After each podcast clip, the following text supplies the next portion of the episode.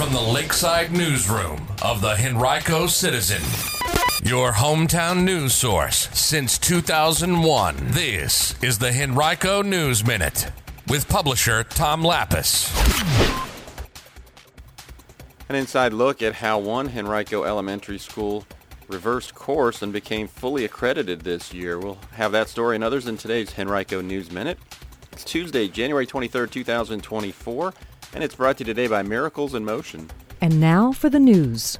Well, Montrose Elementary School in Eastern Henrico became fully accredited this year for the first time since the 2019-20 school year.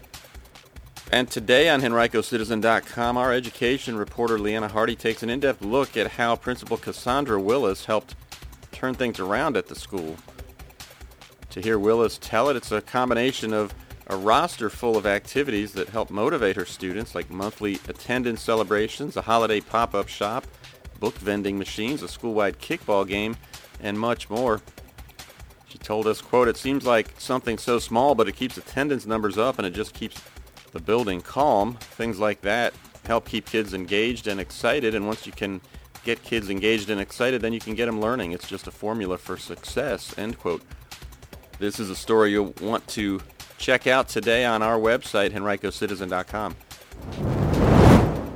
A legislation that would raise the state's minimum wage to $15 an hour by 2026 is moving quickly through the Virginia General Assembly as Democrats take advantage of their narrow majorities in both chambers to try to complete an effort they began four years ago. Our partners at Virginia Mercury have much more on this push that would boost the minimum wage to $13.50 by next year and then $15 the following year. Republicans have expressed unease over the varied impacts that the wage hikes could have on less affluent parts of the state. But Democrats say the bump up to $15 an hour would barely keep up with inflation. Now you can read much more about this topic right now on our website, henricocitizen.com. Perry's Steakhouse and Grill will open February 5th at Short Pump Town Center. The 11,000 square foot restaurant features a main dining room, a wine wall, a bar, patio dining, and four private dining rooms, among others. The restaurant is known for its signature Seven Fingers High pork chop and its pork chop Friday lunch special.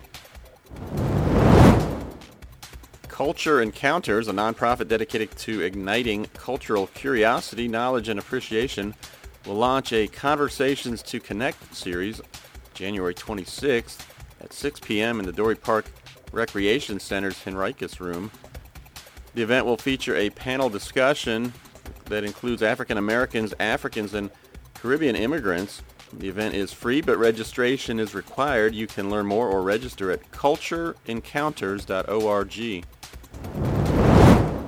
Today's Henrico News Minute has been brought to you by Miracles in Motion Special Needs Dance Studio, which is seeking dancers and volunteers of all ages to participate in their new dance season.